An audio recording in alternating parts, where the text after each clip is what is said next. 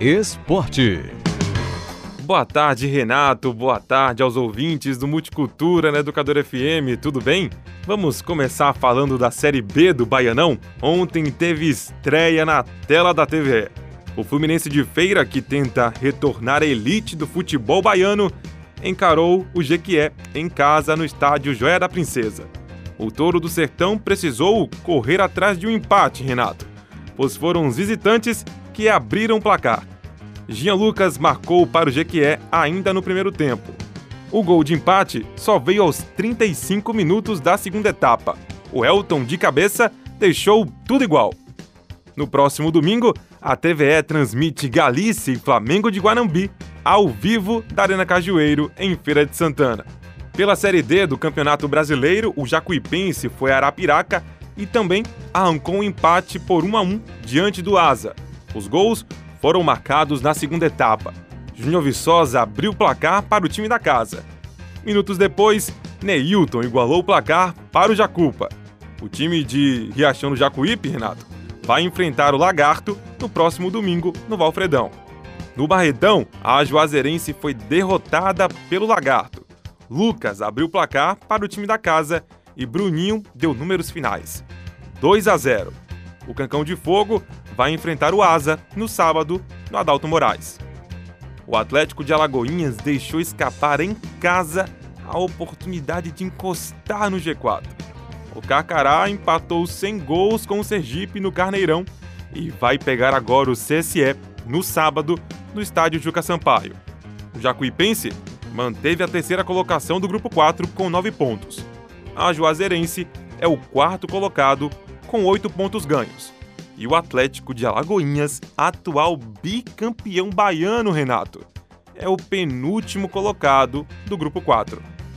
Pelo grupo 6, o Bahia de Feira decepcionou dentro da Arena Cajueiro. Foi derrotado por 1 a 0 para o Inter de Limeira com gol de Fernandes. O Tremendão ocupa a sexta colocação e agora vai enfrentar o Real Noroeste no sábado em Água Branca. Vamos agora falar da dupla Bavi. Na tarde de ontem, no Barradão, foi a vez do Vitória encarar o Confiança pela sétima rodada da Série C. Renato, tudo que o Vitória precisava era ganhar confiança, dentro e fora de campo. E foi isso que aconteceu. O Leão resolveu o jogo logo na primeira etapa. Fez algo inédito na temporada até aqui.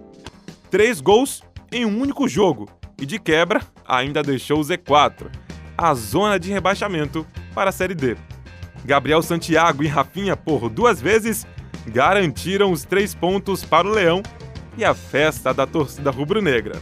Quem também está feliz da vida é a torcida do Bahia, viu? O tricolor venceu a Ponte Preta na sexta-feira na Arena Fonte Nova. Mais de 23 mil torcedores viram o atacante Matheus Davó marcar o seu primeiro gol com a camisa tricolor.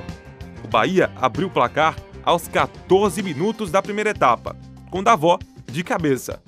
Mas Renato, engana-se quem acha que foi fácil para o Bahia manter os 100% de aproveitamento em casa nessa Série B. A Macaca empatou o jogo com a famosa lei do ex. Acontece quando um jogador marca um gol contra um clube que ele já tinha atuado. E foi o que aconteceu. Fecim marcou para os visitantes e deixou tudo igual. Isso aos 30 minutos da segunda etapa. O gol de alívio veio 8 minutos após o empate. Jacaré recebeu dentro da área e cruzou para Davó marcar o segundo dele na partida. Com o triunfo, o Bahia chegou a ocupar a liderança da Série B. Mas ontem, o Cruzeiro bateu o Sampaio Correia e voltou à ponta da tabela. O Bahia agora é o segundo colocado com 16 pontos, 3 a menos que o Cruzeiro. Essas são as informações do esporte baiano Costa Filho para o Multicultura.